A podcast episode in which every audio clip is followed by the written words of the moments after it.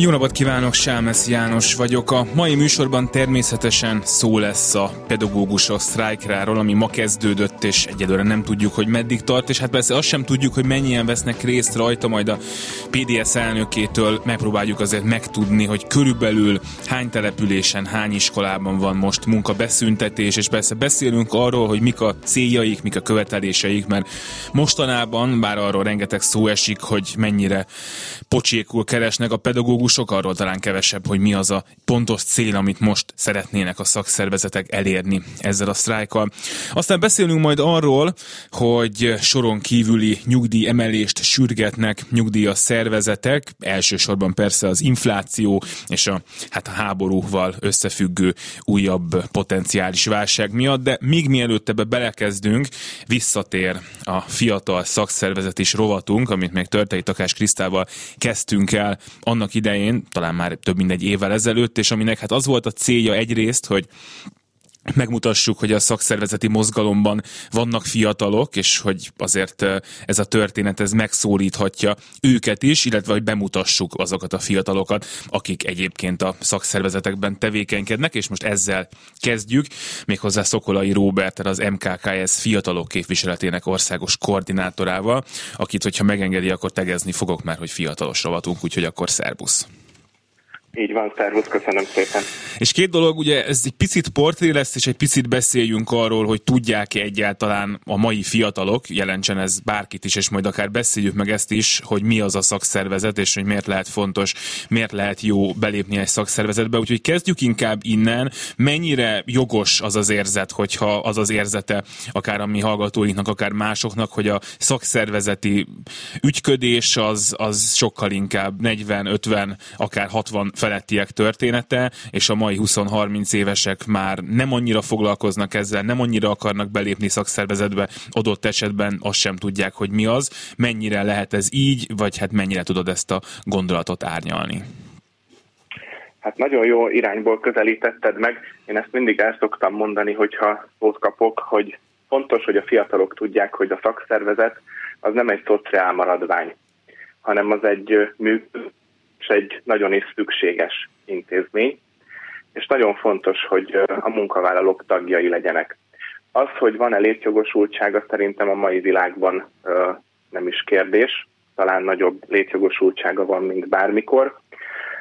Én a fiatalok képviselete elnökeként eddig pozitív tapasztalatokkal gazdagodtam, csak tudják a fiatalok, hogy mi az a szakszervezet. Vannak ezzel kapcsolatban tévképzetek, van, akit egy kicsit sínre kell tenni, hogy mégis milyen irányba tartunk, de nem, nem ellenkeznek, és örömmel lépnek be a szakszervezetbe. Tehát az sem egyértelműen biztos, hogyha mondjuk van egy ezerfős cég, ahonnan mondjuk van 300 szakszervezeti tag, most tényleg csak ezt megtippeltem, akkor abból a 300-ból többségben lesznek a, az idősebbek, mint a fiatalok. Ez nem ilyen természetes? Hát, hogyha most a közszféráról beszélünk, már pedig ugye az MKKS-nek elsősorban a, az érdekvédelmi szegmense az a közszolgálat, akkor ott ez lesz a természetes. De ez azért van, mert úgy, ahogy a szakszervezetek, úgy a közszolgálat is kiöregszik. Uh, nyilván ez ellen próbálok én is harcolni, illetve próbál a fiatalok képviselete harcolni, uh, de ettől függetlenül nem elképzelhetetlen, hogy egy szakszervezetben nagy létszámú fiatal tagság is legyen. De a közszolgálatban ez most abszolút így van. Ö, mi lehet az, ami most, ami most megszólít egy, egy fiatalt? Mert hogy nekem alapvetően van egy olyan tapasztalatom, hogy nagyon sokan azért lépnek be mondjuk akár egy új munkahelyen, akár a már meglévő munkahelyükön egy megalakuló szakszervezetbe, mert hogy már 20 évvel ezelőtt is szakszervezeti tagok voltak, amikorra, de hát erről persze nekem tapasztalatom nincsen, azt gondolja az ember, hogy nagyon sokan, akik akár a rendszerváltás környékén, akár már előtte kezdték el a, a munkát, akkor ez még sokkal természetesebb volt, talán több is volt a szakszervezet jelen a munkahelyeken, tehát elképzelhető, hogy ezért is, ezért is van ez így, de hogy, hogy mennyire, mennyire egyértelmű az, hogyha egy, egy fiatal megy egy munkahelyre, ahol van szakszervezet, hogy akkor ők ott megtalálják egymást? Sajnos nem egyértelmű. Vannak országok, ahol ez egy természetes folyamat, és ha belép egy fiatal a munkahelyre, akkor azonnal megismertetik vele a szakszervezetet, és protezsálják, hogy tag legyen. Ez nálunk itthon nem így működik, bár így működne, de hát ezért vagyunk mi a fiatalok képviselete, hogy ezen is próbáljunk segíteni.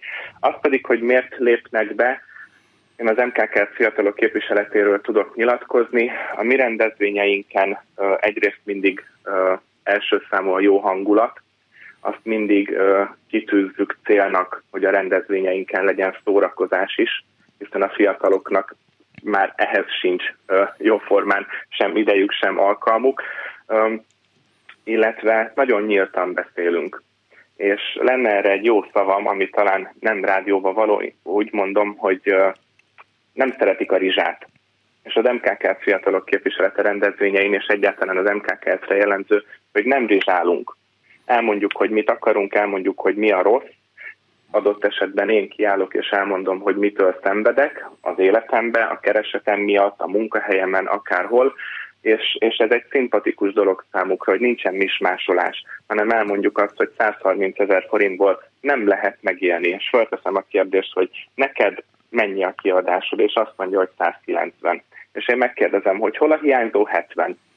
És nem találkoznak ezzel, mert ugye nem, nem, nem, nem, nem ez van jelenleg a kultúránkban, és ez nagyon szimpatikus nekik. Az őszinte, tiszta, tárgyra törő beszéd. Tehát, hogy azt akarod ezzel mondjuk talán mondani, hogy nem elég az, hogy a szakszervezet legyen, tehát azért senki nem fog már belépni egy szakszervezetbe, mert az szokás, és mert ott van, és a többiek is benne vannak, akkor majd én is, hanem hogy, hogy mondani kell valamit a valóságról, ami találkozik az ő tapasztalataival. És képben is vannak a valósággal, és hogyha hallják, hogy valaki azt velük egy, ugyanúgy látja, akkor, akkor válnak taggá. Az aktivitás egyébként az mennyire jellemző? Nyilván most veled beszélgetek, aki nyilván gondolom, hogy egy aktív tagja vagy a saját szakszervezetednek, de az, hogy ha valaki belép egy szakszervezetbe, abból még nyilván nem következik az, hogy ő a szakszervezet keretein belül bármilyen tevékenységet folytatna. Erre, ez menny, erre ehhez mennyire nyitottak a, a fiatalabb korosztály képviselői?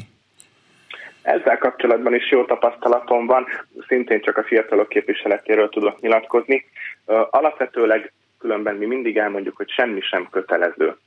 És azt gondolom, hogy ez is egy nagyon fontos dolog, hiszen még a mai napig szó a szakszervezet, hiszen e, e, erről van szó, és ezzel is próbáljuk egy kicsit elhessegetni a félelmeket, hogy nem jelent semmit az, hogy beléptél. Ha csendes tag akarsz lenni, de úgy érzed, hogy köztünk a helyed, az is megfelel. Ha van mondani valód, kiállhatsz a pódiumra, és elmondhatod. Ennek megfelelően így is működik a tagságunk.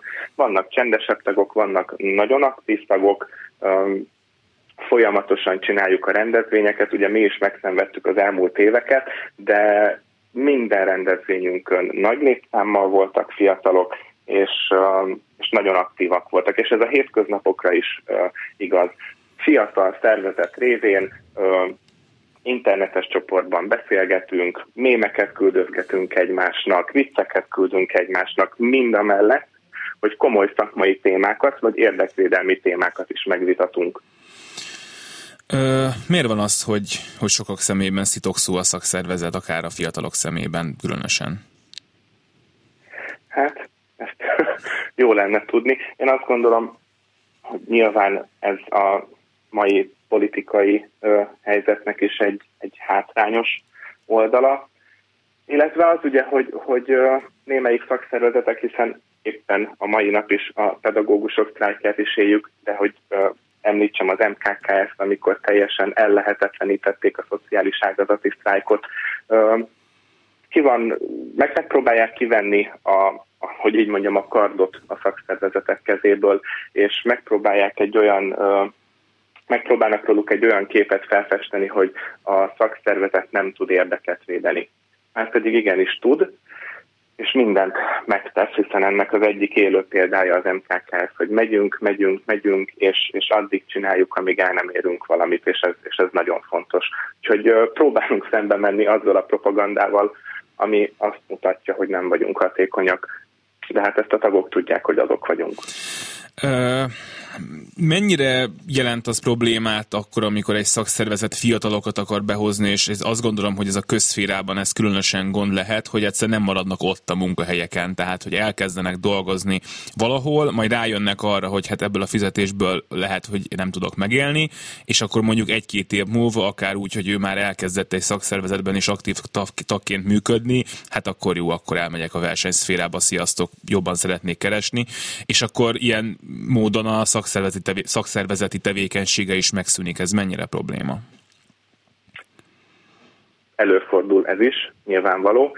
Um, jelenleg is van a fiatalok képviseletének olyan tagja, aki tavaly lépett be, már nem a közszférában dolgozik, de a rétegszervezetünk tagja maradt. Ez ellen mi konkrétan úgy próbálunk tenni, hogy egy annyira jó csapat próbálunk lenni, ö, olyan jó rendezvényeket ö, szervezünk, hogy az, az adott szemében ne legyen kérdés, hogy közszférától függően vagy függetlenül vagyok-e tag. És az az MKK fiatalok képviseletében egy nagyon fontos, tavaly alakult ö, dolog, amikor megújultunk 2021. augusztusában a frissítő rendezvényeink plakátjára, ö, betértek iskolások, betértek a versenyszféra fiataljai. És ott azzal szembesültünk, hogy hoppá, mi egy olyan rétegszervezet vagyunk, akiknek a tagjai elsősorban a közszféra 35 év alatti munkavállalói, de betértek a gimnazisták, és betértek a versenyszférások. Mit kezdjünk ezzel? És hát természetesen úgy döntöttünk, hogy ehhez felnövünk, erre nyitunk, és az MKK fiatalok képviseletének tagjai jelenleg is ö, gimnazisták, egyetemisták, versenyszférások, tehát ö, már semmi sem mondja azt, hogy ne legyél tag csak azért, mert már esetleg nem a közszférában dolgozol. Minden fiatalnak köztünk van a helye. Mi, mi az a dolog, amit, amit fel tudná hozni, mint elért eredménye a fiatalok képviseletének, amihez, amihez nagyon szükséges volt az, hogy, hogy tényleg fiatalok vegyenek részt a, a, annak a dolognak az elérésében? Erről egyelőre elég nehéz nyilatkozni, ugye maga a fiatalok, MKK fiatalok képviselete, az ke, ahol, mint az előbb mondtam, 2021. augusztus 12-én a Fiatalok Világnapján újult meg. Kettő rendezvényre volt alkalmunk, aztán újra jött a, a lezárás, és azóta egyszer tudtunk még online találkozni, tehát a szigorúan vett megújult fiatalok képviselete így még csak kétszer tudott nagyon aktív lenni, de hogy azért mondjak egy nagy büszkeséget, és ez nekem személyes büszkeség is, az MKKF tagja a Független Szakszervezetek Európai Szövetségének, a CÉZI-nek, Boros Péterni az MKKF elnökasszonya, a CÉZI alelnöke, és ennek a szervezetnek is van egy, egyébként Magyarországon alakult fiatal szervezete, a Cézius. Az MKK fiatalok képviselete jelölt engem a Cézius alelnöki posztjára, és december másodikán megválasztottak engem is alelnöknek. És ez egy olyan pozíció számunkra, amihez feltétlenül kellett a fiatalok képviselete és a mellettem álló fiatalok, hogy ezen, át, ezen fogva például 6 millió európai fiatalt elérünk. Tehát ugye a CSZ egy, egy óriási szervezet, ugye a nevében is benne van, hogy az európai független szakszervezetek hatalmas tagság. És ez egy oda-visszaható csatorna. Én el tudom mondani Európa fiataljainak, hogy mi a probléma nálunk. És ők is el tudják nekem mondani azt, hogy adott esetben mi a probléma náluk, de találkoztunk már pályázati lehetőséggel is, kapunk lehetőséget külföldi utakra, és bizony, én, én ezt egy óriási dolognak értékelem, hogy ennek a szervezetnek is egyik vezető tagja lehetek, és ez nagyon nagy eredmény nekünk, és, és nagyon nagy hasznunk is lesz belőle hosszú távon, úgy gondolom. Azt meséld el nekem, hogy személyesen a te életedben hogyan jött a szakszervezeti tagság? Az én szakszervezeti tagságom az olyan, mintha a nagykönyvben írták volna meg.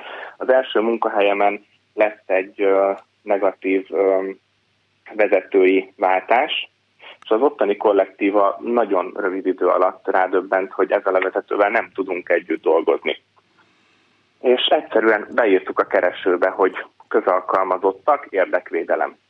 És kidobta az MKK ezt, ennek már több mint tíz éve, én, én voltam akkor is a, a felbújtó, úgyhogy fölhívtam az MKKF, és másnap nálunk volt Boros Péterné, és az akkori Veszprém megyei titkár, segítettek megalapítani nekünk az alapszervezetet, elkísértek minket a képviselőtestülethez, segítettek megírni a hivatalos leveleket, és hát azt kell mondjam, talán két héten belül leváltottuk a vezetőt. Ez ugyan egy radikálisabb változata a szakszervezeti taggáválásnak, azért nem mindenki válik így taggá, de az enyém az, az tényleg egy ilyen nagykönyvben megírt úgymond sikersztori, és azért is tanulságos, mert itt a bizonyíték, hogy működhet így a szakszervezet. Azon a munkahelyen senki sem volt fotelharcos. Mindannyian azt mondtuk, hogy vagy leváltjuk ezt a vezetőt, vagy mind fölmondunk. Ezzel megkerestük a szakszervezetet, a szakszervezet végigvezetett az úton, és nyertünk ez működhetne országos szinten. Mert ezt akartam pont mondani, hogy ez egy olyan történet, ami, amit ti ott meg tudtatok csinálni, lehet, hogy azért, mert tudtátok, hogy ez, ez egy lehetőség, vagy egyszerűen annyira rossz volt az az említett főnök, hogy már tényleg bármit megpróbálunk, még mielőtt felmondunk című történet volt, de hogy lehet egy csomó egyébként hasonló munkahely, ahol szintén nincsen szakszervezet, ahol szintén uh, rossz a főnök, és nem, egyszerűen nincs meg az a tudás a fejekben, hogy egyébként a felmondáson kívül is, is van módszer vagy lehetőség arra, hogy változást érjünk el. Igen, pedig van, és ezt a fiataloknál kell elkezdeni. Ugye, mivel, ahogy említettem, kiöregszik éppen a közszféra is. Most van itt az ideje annak, hogy egy olyan generáció lépjen be a munkahelyekre és a szakszervezetbe is, hogy tisztában legyen a jogaival, hogy tisztában van azzal, hogy van érdeke, és annak van védelme. És ebből majd eljutunk egy olyan munkavállalói réteghez, akiket már nem lehet olyan könnyen kihasználni, és akik ki tudnak állni magukért. Van erre egyébként potenciális esély? Látod ezt, ezt, ezt a tudatosságot, hogy ez, ez több van most a most érkezőkben, mint akár a korábban érkezőkben? Abszolút. A mai fiatalság maga az öntudat. Én, ezt, én ebben szentül hiszek, ez az élet sok területén így van, és a mai fiatalok képben vannak a jogaikkal. A mai fiatalok elolvassák az apró betűt, és az előnyükre fordítják mai fiatalnak nem mondja meg feltétlenül, vagy megpróbálja megmondani a főnöke, hogy túlórázol, és ő azt mondja, hogy nem. Vagy a mindannyian jól ismerjük a munkaszerződések végén 12-es pont egyéb. A mai fiatalt már a végletekig nem lehet húzni az egyébbel. Abszolút van ebbe potenciál, hogy egy érdekvédelemre is kihegyezett munkavállaló jogokkal élő fiatal szervezet legyen, és ezek is dolgozzanak a munkahelyeken. El tudod képzelni azt, hogy nem vagy aktív szakszervezeti tag?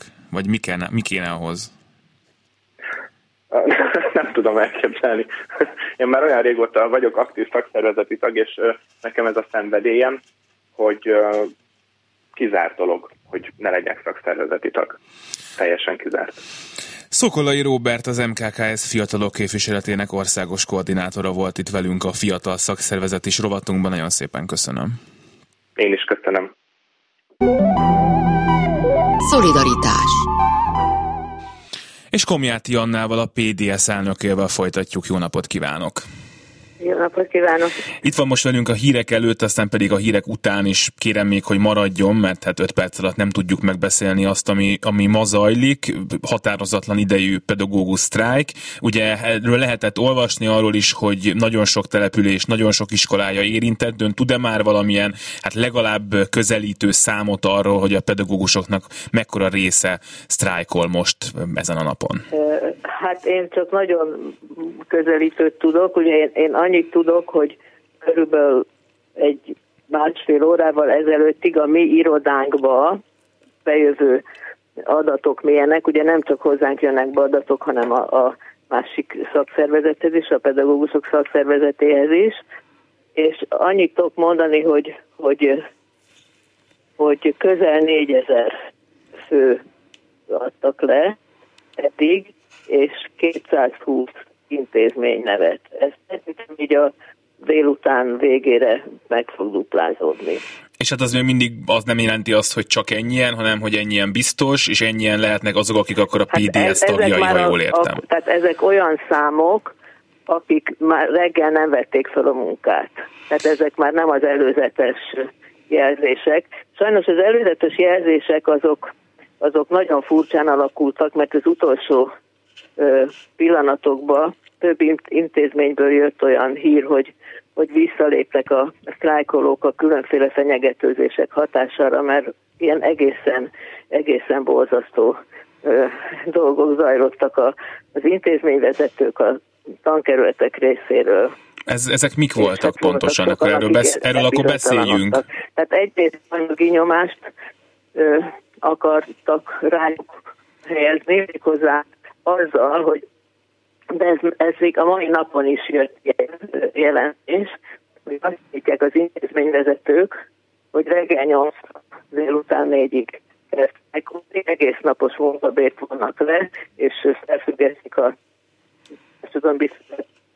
társadalombiztosítási jogviszonyukat, ugye ami nonsens, mert a gazdaság nem írhatja elő senkinek, hogy meddig sztrájkoljon. Ez egészen elképesztő volt, ahol ezt írásba is adták, hogy csak egész, egész lehet sztrájkolni, mert úgy van meghirdetve, hogy határozat idejű, és ezt az okos tóbiások úgy értelmezik, hogy akkor az reggeltől esik. Az ember addig sztrájkol, ameddig akar, tehát és nekem ez logikusnak igen, tűnik, hogyha én három órát igen, szeretnék sztrájkolni, akkor annyit sztrájkolok. Ezek az emberek diplomások, ugye, akik ezeket a, a sületlenségekre utasítják a dolgozókat. Ez hogy néz ki egyébként, ezt meg tudja mondani, hogy, hogy ki az, aki nagyon nem akarja egy adott intézményben, hogy az ott lévő pedagógusok részt vegyenek egy ilyen munkabeszüntetésben? Tehát ezek az iskolai igazgatók, ezek a tankerületi vezetők, ez ezek az ő főnökeik? a kormány, aki nagyon nem akarja.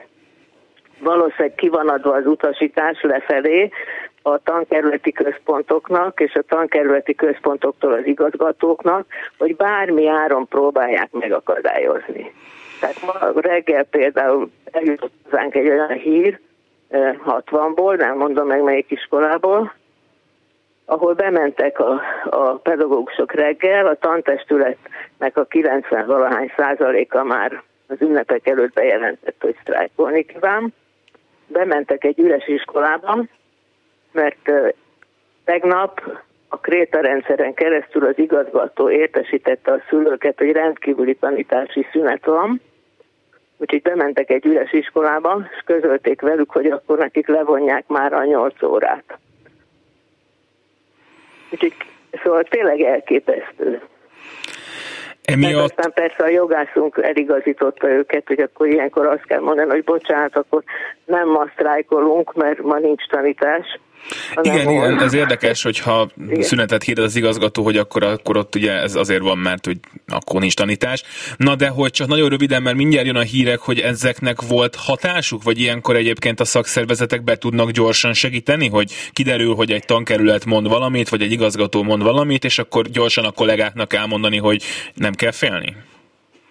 Vagy, vagy kell félni? Ez a kérdés. Ez a dolog, hogy egész nap kell sztrájkolni, ez, ezzel kapcsolatban már a PDS-nek a Ne dolgoz ingyen oldalán már fönn van a, a tanács, hogy mit kell csinálni, mit kell mondani, amit a jogászunk írt, és egyébként a Helsinki Bizottságnak is működik egy forró vonala a mai napon és holnap és holnap után, ahol egy, egy munkajogász olyan esetekben, amire mi nem tudunk válaszolni, akkor ő ad tanácsot, de, de nagyon, nagyon elkeserítő ez a dolog. Tehát nyilván többen visszaléptek, viszont van egy olyan réteg is, aki meg még mérgesebb lett, Úgyhogy a mai napon is, amikor hivatalosan lehetne sztrájkolni, ők mégis polgári engedetlenkednek. Hú, ez nagyon érdekes, na erről majd beszéljünk, hogy itt akkor mik a pontos különbségek. Ma Komjáti Annával, Igen. a PDS elnökével a hírek után folytatni fogjuk még legalább egy 10 percig, negyed óráig azt, hogy mi történik ma, és hogy mik a követelések. Maradjanak velünk most Vénagy Gyöngyi a hírekkel, aztán pedig folytatjuk. Szolidaritás.hu a műsor támogatója a Magyar Köztisztviselők, Közalkalmazottak és Közszolgálati Dolgozók Szakszervezete.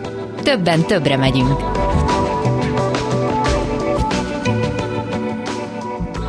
És Komjáti Annával a Pedagógusok Demokratikus Szakszervezetének elnökével beszélgettünk a mai sztrájkról, és ott tartottunk, hogy vannak, akik bár ma sztrájkolhatnának, de inkább a polgári engedetlenséget választják. Azt, hogy jogilag mi a különbség, azt tudjuk, de hogy ma miért döntenek úgy, na az már nekem valamennyire magyarázatra szorul. Hát azért döntöttek úgy ezek a kollégák, és az elmúlt három hétben nagyon sokan döntöttek így, független attól, hogy volt-e közben hivatalosan sztrájkra lehetőség, mert február 11-én a kormány gondolom így néhány óra alatt összefércelt egy olyan rendeletet, amivel gyakorlatilag teljesen meg szerette volna akadályozni a, a sztrájkot az oktatási intézményekben. Ez nem teljesen sikerült nekik, mert szokásukhoz híven eléggé fércművet alkottak, tehát elég sok sebből vérzik a, a rendeletük. Ez úgy született ez a rendelet, hogy ezt nem tudom mennyire ismert, hogy a, az oktatás ügyében a több bírói határozat úgy rendelkezett, hogy a még elégséges szolgáltatásra kötelezett területhez tartozik az oktatás, mint sokakat érintő szolgáltatás, és azt mondja a sztrájk törvény, hogy ahol még elégséges szolgáltatást kötelező nyújtani, azt háromféleképpen lehet meghatározni. Vagy maga a törvény megszabja, ilyen a, köz, tehát a, a közüzemi szolgáltatók, a tömegközlekedés, a MÁV vasút, katasztrófavédelem, tehát ami tulajdonképpen az ország működését, illetve ö, különböző életre veszélyt jelentő helyzeteket akar kiküszöbölni. A másik megoldás az, hogy a felek megállapodnak a még elégséges szolgáltatásról, méghozzá arról kell, azzal kell megállapodni, akivel a, a szakszervezet, illetve a sztrájk bizottság a tárgyalásokat folytatja. Tekintve, hogy a, a pedagógus szakszervezetek követelései törvénymódosításokkal járnak, nekünk a kormányjal kellett tárgyalni, és ezért a kormány képviselőjével kellett volna megállapodnunk a még elégséges szolgáltatásról. Mi be is adtunk egy ajánlatot, Ugye itt az a rendszer, hogyha nem tudnak a felek megállapodni, akkor munkaügyi bírósághoz kell fordulni, amely bíróság öt napon belül nem peres eljárásban dönt a felek álláspontja között. Tehát ő maga nem határozhat meg elégséges szolgáltatást, hanem a két ajánlat közül az egyiket ki kell választania. Miután mi nem tudtunk megegyezni a kormány képviselőivel, és ők nem is reagáltak a mi ajánlatunkra, tehát ők nem nyújtottak be egy másik elégséges szolgáltatást, mi benyújtottuk a bírósághoz a miénket, de közben a kormány, mondom éjszaka vagy délután hozott egy rendeletet, amelyre a, a bíróság kénytelen volt azzal reagálni, hogy ő itt nem tudja elbírálni a mi ajánlatunkat, mert életbe lépett a sztrájk törvénynek az a passzusa, hogy most törvény határozza meg az elégséges szolgáltatást. Tehát a bíróságnak annak kell megfelelnie, hogy jól, jól értem az ő hát álláspontjuk szerint. Igen. Tehát ő nem, ő nem is vizsgálhatta milyenket, neki erre a, a február 11-i rendeletre kellett hivatkozni, amelyben olyanok vannak, hogy az órák 50%-át meg kell tartani, minden gyereknek felügyeletet kell biztosítani, az érettségizőknek minden órát meg kell tartani, nem lehet összevonni felügyeletet intézmények között. Tehát, hogyha akármilyen sokan akarnak sztrájkolni egy intézményben, és akármilyen kevés gyerek fog bemenni, akkor is a saját intézményében kell rá felügyelni. Tehát gyakorlatilag mindent megpróbáltak telepréselni, hogy olyan módon lehessen csak sztrájkolni, hogy ne lehessen. Na de akkor most itt fölmerül a kérdés rögtön, hogy akkor a mai sztrájk az ennek megfelelően történik? Tehát megtartják az órák 50%-át? Hát bizonyos értelemben igen, mert ugye az nem lett kifejtve ebbe a rendeletbe, hogy mit értünk teljesen az 50% alatt. És akkor mindenki megpróbálja maga módján értelmezni, mi úgy próbáltuk értelmezni, hogy ha valaki szerdán tehát ma nem tartja meg az órái közül egyet se, az a következő szerdán az összeset megtartja, ami azt jelenti, hogy összesen megtartotta a felét. Hiszen ez tehát egy mi... határozatlan idejű sztrájk, ugye? Tehát akkor elvileg ez... Igen, tehát ezt lehet ugye azt mondani, hogy egyik szerdán is sztrájkolok, meg a másik Ugye nincsen is. benne, hogy minden nap meg kell tartani az 50%-ot, ezt ha Nem, jól mert az van benne, hogy a, hogy a és tulajdonképpen az sincs benne, hogy a, hogy a tanárok óráiról van-e szó, vagy a gyerekekéről. mert ugye az sem mindegy. Igen, igen. Tehát ez így elég sok, sok sebből végzik, vérzik. Ugye igazán azt a viccet lehetett volna megcsinálni, csak hát nem akartunk kiszúrni a, a gyerekekkel, meg a szülőkkel. Mondhattuk volna azt, hogy minden órának a felét megtartják, az pontosan 22 és fél perc, és utána kimennek az osztályból. Ugye ez lett volna egy jó fricska a kormánynak, de hát azért ugye a gyerekekkel eléggé lett volna szúrva. Tehát akkor ez most azt jelenti, hogy ahol, ahol ma sztrájkolnak... hogy elvetettük. Tehát, hogy jól értem, akkor van olyan iskola, ahol úgy sztrájkolnak, hogy egyáltalán nem tartanak órákat, de lehet olyan iskola Igen. is, ahol egy sztrájkoló pedagógus mondjuk megtartja az első három óráját, lenne neki hat órája ma, és akkor a második hármat nem, hogy akkor ez is előfordulhat. Igen, de hát és, és készültek is ilyen igazgatói utasítások, a tanárok részére, hogy akinek hat órája van, az hármat megtart, akinek ennyi van, az annyit megtart. Ugye, ami semmi összefüggésben nincs azzal egyébként, hogy a gyerekeknek egy bizonyos tantárgyból hány órája marad el. Mert itt a rendelet arra hivatkozik, hogy a gyerekeknek a tanuláshoz való jogát sérti az, hogyha elmarad, elmaradnak az óráik. Valamint a, a, a, most az utolsó napokban a hivatkozása a, a kormánynak különböző nyilatkozataiban, meg tegnap érkezett részünkre egy levél az államtitkárságtól, ők arra hivatkoznak, hogy hát háborús helyzetben azért így nem lehet sztrájkolni. Mint hogyha itt lenne háború, igen ez nagyon furcsa érv nekem. Mi a helyzet a, a szülőkkel? Mert ugye azért lehet olvasni, hogy az ember a saját ismeretségi körében, Facebook oldalán találkozik azzal, hogy ki nem küldi be a gyerekét az iskolába, ki érzi úgy, hogy neki szolidaritást kell vállalni a pedagógusokkal. Tehát érzik-e a támogatást akár az iskolán belülről, akár a gyerekektől, akár a szülőktől, akár a társadalomtól általában, hogy, hogy azért is lehet ezt most csinálni, hiába próbálja ezt a a kormányzat akadályozni, mert hogy egyébként a többség a pedagógusok mellett van. Igen. Mi úgy érzékeljük most, hogy nagyon nagy a társadalmi támogatottsága a pedagógusok követeléseinek, illetve a pedagógusok megcsúfolásának, mert ez a, ennek a rendeletnek a, a megjelenése, ez, hát ugye ez, ez olaj volt a tűzre, tehát a, ez a polgári elégedetlenkedési mozgalom, ez ennek a hatására tört ki, aminek az a jelszava, hogy a sztrájk alapjog. Tehát, tehát itt már nem csak arról van szó, hogy a bérek, meg a túlterheltség, meg a, a rengeteg fölösleges nehézség, amiben meg kell küzdeni, meg a tanár hiány, hanem az, hogy, hogy tényleg lábtörlőnek nézik a pedagógus társadalmat.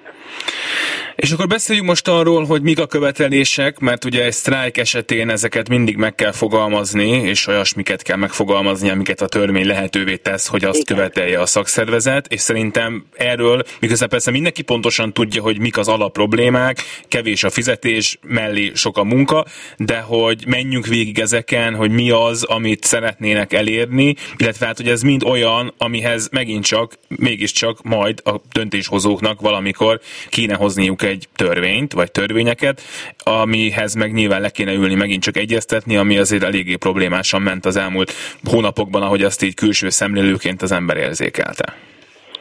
Igen, hát alapvetően ugye miután a sztrájk törvény azt mondja, hogy sztrájk követelés csak akkor jogszerű, hogyha a munkavállalók élet és munkakörülményeinek javítását célozza.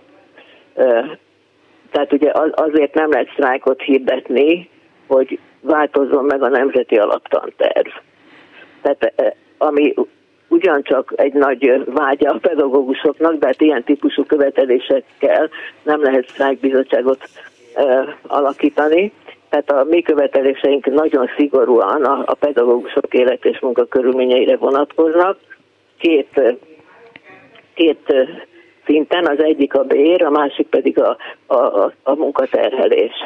Ugye a, a bérrel kapcsolatban azt talán már szerintem borzasztó sokszor mindenhol elmondtuk, hogy a, a pedagógus életpálya modell megjelenésekor még még Boldog Hoffman Rózsa idejében, amikor nagyon megnőtt a pedagógusok munkaterhelése, akkor ezt ezért lehetett elfogadtatni. Tulajdonképpen nem teljesen zokszó nélkül, de csak kisebb zokszavakkal a tanártársadalommal, mert egy olyan bérfejlődést ígért, ugyanez a törvény, amiből azt gondolták, hogy ha többet is kell dolgozni, de legalább rendesen meg lesznek fizetve, és az egyszeri béremelés után a bérek értékállók maradnak. Tehát ez az akkori rendelkezés a törvénybe, tehát a, a életpálya modellhez kapcsolódó bértáblában. Ez úgy hangzott, hogy a, a pedagógusok különböző osztályba sorolt pedagógusok bére az a, a éppen érvényes minimálbérnek valahányszoros szorzata. Ez egyetlen egy évig volt érvényben, tehát valóban, tehát amikor megemelték a pedagógusok bérét, amiről azt állítják, hogy, hogy minden évben megemelték, de ez ugye úgy történt, hogy egy béremelést elosztottak három évre. Tehát ez a bizonyos minimálbérhez kötés, ez egyetlen költségvetési évben volt érvényes, és 15-ben már visszavonták, és azóta is a 14-es minimálbérnek a felszorzásából van megalkotva a, a pedagógus bér, miközben a minimál bér az gyakorlatilag majdnem kétszeresére nőtt, mert 14-ben 110 ezer forint volt, most pedig 200.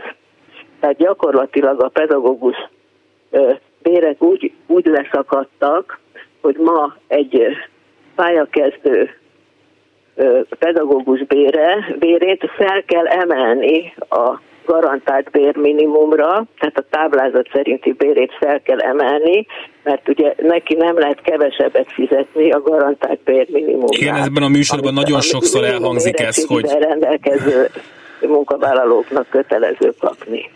Tehát akkor béremelés az egyik. Itt van a követelésben százalék egyébként? Tehát pontos követ... hát ugye az, az, leg, tehát az eredeti követelésünk az volt, hogy álljon vissza az a rendszer, hogy a minimálbér ez van kötve a pedagógusok bére. De ez ma már azt jelentené, hogy 95%-kal kellene megemelni a pedagógus bért, és ezzel nyilván mindenki tisztában van, hogy ez le, nem lehetséges így egy lépésként. Úgyhogy mi, mi eredetileg ugye ezt követeltük, de mindjárt a tárgyalások második fordulójában ebből elkezdtünk visszalépegetni, és egészen addig léptünk vissza, hogy azt mondtuk, hogy a hogy a ma érvényes 20%-os ágazati pótlék, amire állandóan hivatkoznak, hogy ez egy béremelés, ami pedig nem az, mert bármikor el lehet venni, ez egy pótlék. Tehát ezt a kétszer 10%-ot építsék be a pedagógusok bérébe, ehhez nem kell pénz, ehhez egy rendelet kell, és ezen fölül adjanak 45%-ot. Tehát ideig mentünk vissza 95-ből. Tehát természetesen erre is nagy fejcsóválás volt a válasz, illetve az, ami hát a sajtóban is megjelent, hogy majd 2023-tól három év alatt az európai pénzektől majd, majd nagyon nagy béremelés lesz. Hát igen, és a másik meg ugye... A... Még az, abba is belementünk volna, hogy ezt adják írásba. Hmm. Tehát kössünk egy megállapodást arról, hogy melyik évben hány százalék, ezt írjuk alá erre se voltak hajlandók. Na most Tehát a kérdés az... Hirdettük meg ezt a sztrájkot. Na most a kérdés ez, mert fogy az időnk, hogy most meddig lesz sztrájk, és hogyan tovább? Tehát, hogy most hogyan képzelik? Nyilván lesz most itt egy választás, és én azt gondolom talán, hogy amíg ez a választás ez nem zajlik le, addig nem nagyon lehet majd normális egyeztetés önök és a döntéshozók között, de hát ez persze lehet, hogy én tévedek. Hát ugye, de hogy utána hogyan tovább, és most meddig fognak sztrájkolni ön szerint a pedagógusok? Hát az, hogy meddig fogunk sztrájkolni, azt nem lehet megmondani, hát amíg kitartanak az emberek, azért hirdettünk határozatlan idejűt. Hát majd fogjuk látni, hogy a sztrájk hajlandóság, mert ugye azért ez komoly anyagi veszteséggel is jár, mert a sztrájk idejére nem jár fizetés. ezért is zsarolják a kollégákat azzal, hogy nem lehet három napot sztrájkolni egy nap, csak nyolc, vagy három órát, csak nyolc órát. Mert akkor már mindenki meggondolja a harmadik napot, ugye? Világos, igen. Tehát, hogy mi lesz a következménye, az, hát reméljük, hogy az lesz a következménye, hogy, hogy bárki is fog ülni a másik oldalon tárgyalóasztalnak. Úgy értem, hogy a mostani kormányból valaki, vagy egy másik kormányból valaki. Hát reméljük, hogy most már azért leesett nekik a tantusz, hogy tényleg kell valamit lépni. Az, hogy, hogy, hogy most nem tárgyalnak, ez, ez azért azért problémás egy kicsit, mert a sztrájk törvényben az van, hogy a sztrájk ideje alatt is folytatni kell az egyeztetéseket, és amikor még utoljára voltunk az államtitkárságon két héttel ezelőtt, és megkérdeztük, hogy akkor mi lesz, mikor lesz a következő forduló, mert hogy ugye mindig ők diktálnak. Mi párszor próbáltunk javaslatot tenni, de mindig elutasították. Azóta se érkezett erre ajánlat, azt mondták, hogy majd írnak levelet.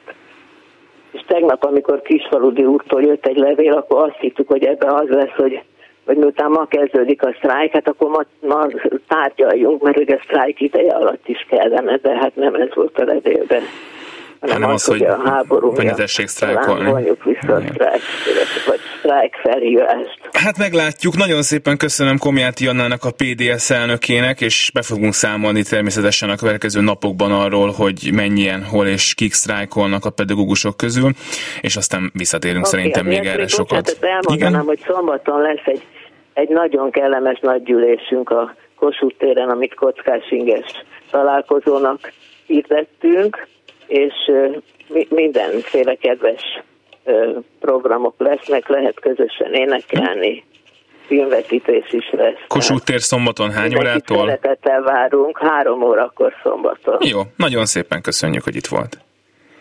Én is köszönöm, visszatálásra. Szolidaritás és a telefonnál itt van velünk Karácsony Mihály, az Országos Nyugdíjas Parlament elnöke. Nagyon szépen köszönöm a türelmét, látom, hogy már jó néhány perce várakozik. Jó napot kívánok! Jó napot kívánok, és figyelmesen hallgattam a pedagógusok küzdelmét, és szurkolok nekik. És hát akkor az önök küzdelme, ami szerintem bármelyikünk küzdelme lehet, hiszen azt, hogy az infláció miatt, azt, hogy hát itt a, a benzin problémák, és stb. stb. Szóval, hogy drágább lett az élet, ezt nagyjából azt hiszem, hogy mindenki, aki bérből és fizetésből él, érzékeli ebben az országban, de azért azt tudjuk, hogy ilyenkor a, a nyugdíjasok vannak nagyon sok esetben még kiszolgáltatottabb helyzetben, egészen egyszerűen azért, mert kevesebb pénzből élnek, és egészen egyszerűen azért, mert azoknak a dolgoknak az ára megy föl, amiket ők vásárolnak. Szóval, hogy mi az, amit önök most megoldásként szeretnének. Voltak már gondolkodások arról itt más nyugdíjhoz értő szakemberek tollából, hogy, hogy lehet arra számítani, hogy itt évközben megint jön majd egy korrekció a nyugdíjemelést megemelni, mert, mert különben baj lesz. Mennyire lenne ez sürgős önök szerint? Hát szerintünk ezt nem nagyon lehet már halogatni. Egyrészt azért nem lehet halogatni, mert év, egy év során körülbelül 130 ezer idős honfitársunk hal meg. Tehát annak nehéz reményt adni, aki hát nem éri meg azt az időpontot, amíg valaki valamikor évközben majd felemeli a nyugdíját. Ugye a törvény ma úgy szól, hogy évelején annyival kell emelni, amennyit a költségvetési terv fogyasztói ári növekedésnek prognosztizál. Jelenleg hatályos törvényben ez 3 százalék. Igaz, hogy a törvényben van egy olyan pont, egy másik törvényben, hogy a kormány ettől kedvező irányba eltérhet, ezért a kormány decemberben a törvényi változtatást nem változtatta, azt mondta, hogy nem 3, hanem 5 százalék lesz a nyugdíjasoknak az évelei emelése. Ez meg is történt. Csak hogy kiderült, hogy a tavalyi évben, a tavalyi év egészében a, a infláció az 7,4 százalék volt. Tehát már, már, már induláskor egy hátrányos helyzetből indultak a nyugdíjasok. 7,4 volt az elmúlt évben, ehhez képest emeltek 5 százalékot. Majd februárban kiderült, hogy 7,9, Majd márciusban az derült ki, hogy már 8,3 százalék a pénzromlás. Tehát a nyugdíjasok 5 százalékkal indultak, mint mondtam, már az is kevesebb, mint amennyi ténylegesen a törvény szerint megillette volna őket, de márciusban 8,3, ami azt jelentette, hogy minden nyugdíjas akaratán kívül kényszer hitelezővé vált. Ők hiteleznek a kormánynak. Az nem elegendő vigaz, hogy majd novemberben majd visszamenőleg majd kompenzáljuk. Mert hát a boltban nem lehet azt mondani, hogy most add ide ennyiért a kenyered, a tésztát, a baromfűs, és majd ha én megkapom a magasabb összeget, akkor majd megadom, mert hiszen én kényszerhitelezővé váltam. Tehát mi azt gondoljuk, hogy ez nem elfogadható. És hát különösen, különösen szívszorító, hogy az alacsony nyugdíjasoktól várja el ezt a kormány, hogy hitelezzenek. Jelenleg a medián nyugdíj alatt, ez a középérték alatt, tehát pont egy millió ember van ez alatt, 130 ezer forintot kere, nyugdíjat kapnak, 130 ezernél kevesebb nyugdíjat kapnak. Na most mi azt gondoljuk, hogy minimum ezekkel kellene kompenzálni a, a, az áremelkedést, és ez nem egy nagy összeg. Mert hogyha ezeket a 130 ezer forint alattiaknak felemelnék 3 a nyugdíjat, az kb. 40, 40 milliárd forint. 40 milliárd forint. Én nem azt mondom, hogy ez semmi, de Orbán Viktor, amikor kiment külföldre, és azt tapasztalta, hogy senki nem akarja elvállalni az úszó védét, mert Tokió lemondta, az európai országok nem vállalták, hazajött és bejelentette, hogy ő ezt elvállalja. 100 milliárd, egy csettintésre 100 milliárdot oda lehetett adni az úszó BB-re, amit, amit már senki nem vállalt. Tehát azzal előállni, hogy legyünk belátók, az ország nehéz helyzetben van, na, magas az infláció, sajnálatos események, háború van, de, de ezt, ezt ne a nyugdíjak, ne a kispénzű nyugdíjasoknak kelljen itt belátásra legyenek, hanem őnekik legalább az alacsony nyugdíjasoknak meg kell, rendezni kellene ezt az elmaradást, és a magasabb nyugdíjasoktól joggal lehet elvárni, hogy legyenek belátva. Viszont az ön is tudja, hogy miközben nagyon logikusan hangzik természetesen, amit mond, de hogy ez a kormány, ez ilyet nem nagyon szokott csinálni. Tehát, hogyha nyugdíj emelés van, vagy nyugdíj korrekció van, vagy bármi van, akkor azt jellemzően mindenki kapja, és akkor ilyenkor le lesznek folytatva azok a viták, hogy akkor a nem tudom, félmilliós nyugdíjas miért kap ugyanannyit, de, de mindegy, ezt akkor olyankor lefolytatjuk, de hogy valószínűleg, hogy a kormány majd abban fog, én ezt feltételezem gondolkodni, hogy mindenki kapjon valamennyit, és, és akkor az viszont lehet, hogy többe is fog egyébként kerülni, de lehet, hogy nem kapnak majd annyit, mint amennyit adott esetben önök szeretnének, vagy mint amennyi kellene. Hát mi ezt nem tartjuk jónak, ezért mi támogatjuk, és régóta az ászlónkat tűztük, és támogatjuk azokat a politikai erőket, akik ezt szintén támogatják, hogy legyen vegyes indexálás. Legyen vegyes indexálás, mi azt jelenti, hogy a infláció és a béremelés, és ezen belül is legyen differenciált.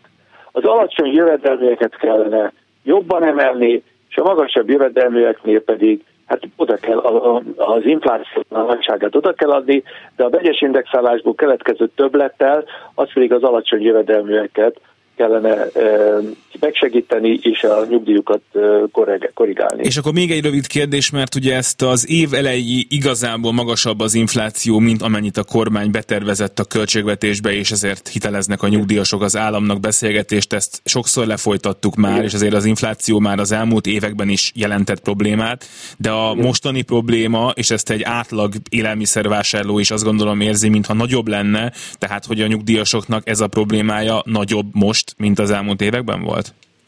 Igen, igen, hát ezt ugye most ezek a a, a 25, 28, 21 százalékos élelmiszerek, tehát a sajt, kenyér, baromfihús, péksütemény, liszt, hát ezek, ezek szinte megfizetetlenek, és akkor nem beszélünk arról, hogy az alacsony jövedelműeknek általában nagyobb a gyógyszerigénye is, mert nagyon lestapált élet után vannak nagyon gyenge egészségi állapotban, ki kellene fizetni a rezsijüket, tehát ez, ez szívszorító, ahogy ők kuporgatnak és megpróbálnak valamilyen módon a hó végéig kijönni és lemondani sok-sok mindenről, védekezési eszközről. Őket sújtja igazából a, a pandémia, mert hát nem tudtak kellően védekezni. Szóval ez szívszorító, és ezért nem maradhatunk csendben. Van esély arra akár, hogy leülnek valakivel egyeztetni erről, vagy ilyesmi érdem, nem érdemes gondolkodni?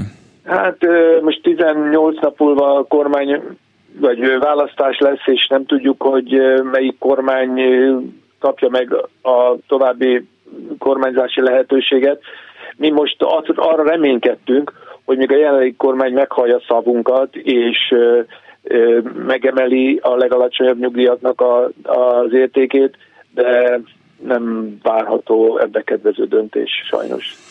Nagyon szépen köszönöm, hogy itt volt velünk. Karácsony Mihályt, az Országos Nyugdíjas Parlament elnökét hallották. Köszönöm szépen, viszont hallásra.